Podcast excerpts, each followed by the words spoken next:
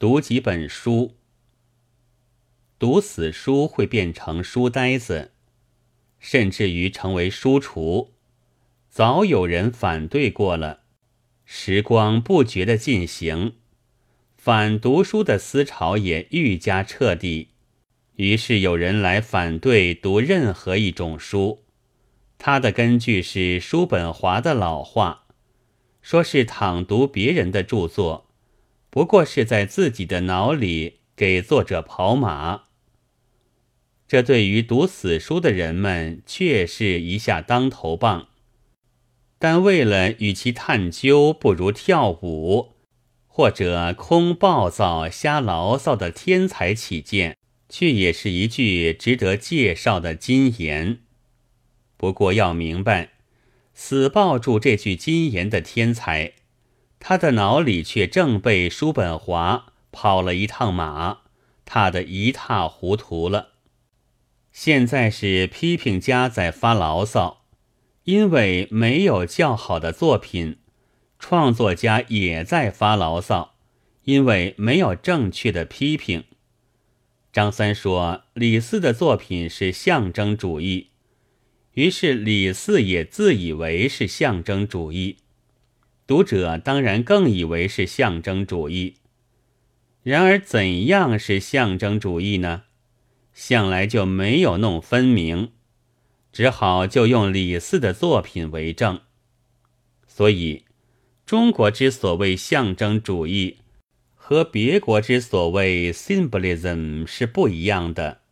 虽然前者其实是后者的意语，然而听说梅特林是象征派的作家，于是李四就成为中国的梅特林了。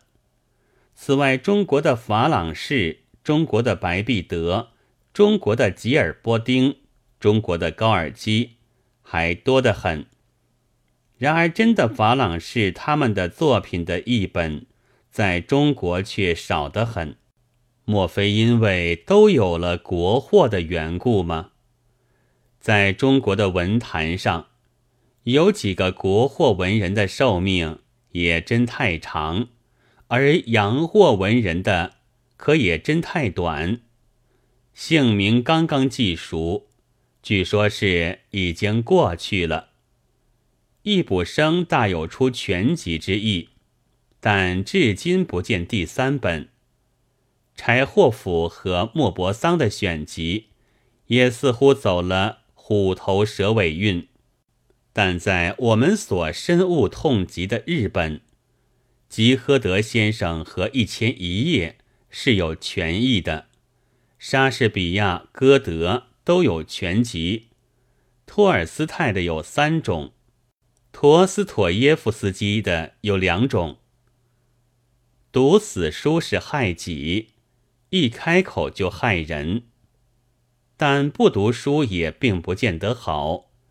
至少，譬如要批评托尔斯泰，则他的作品是必得看几本的，自然。现在是国难时期，哪有功夫译这些书、看这些书呢？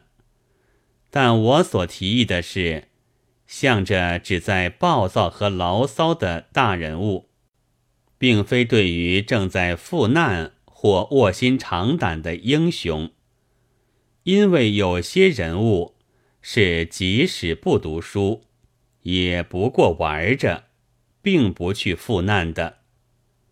五月十四日。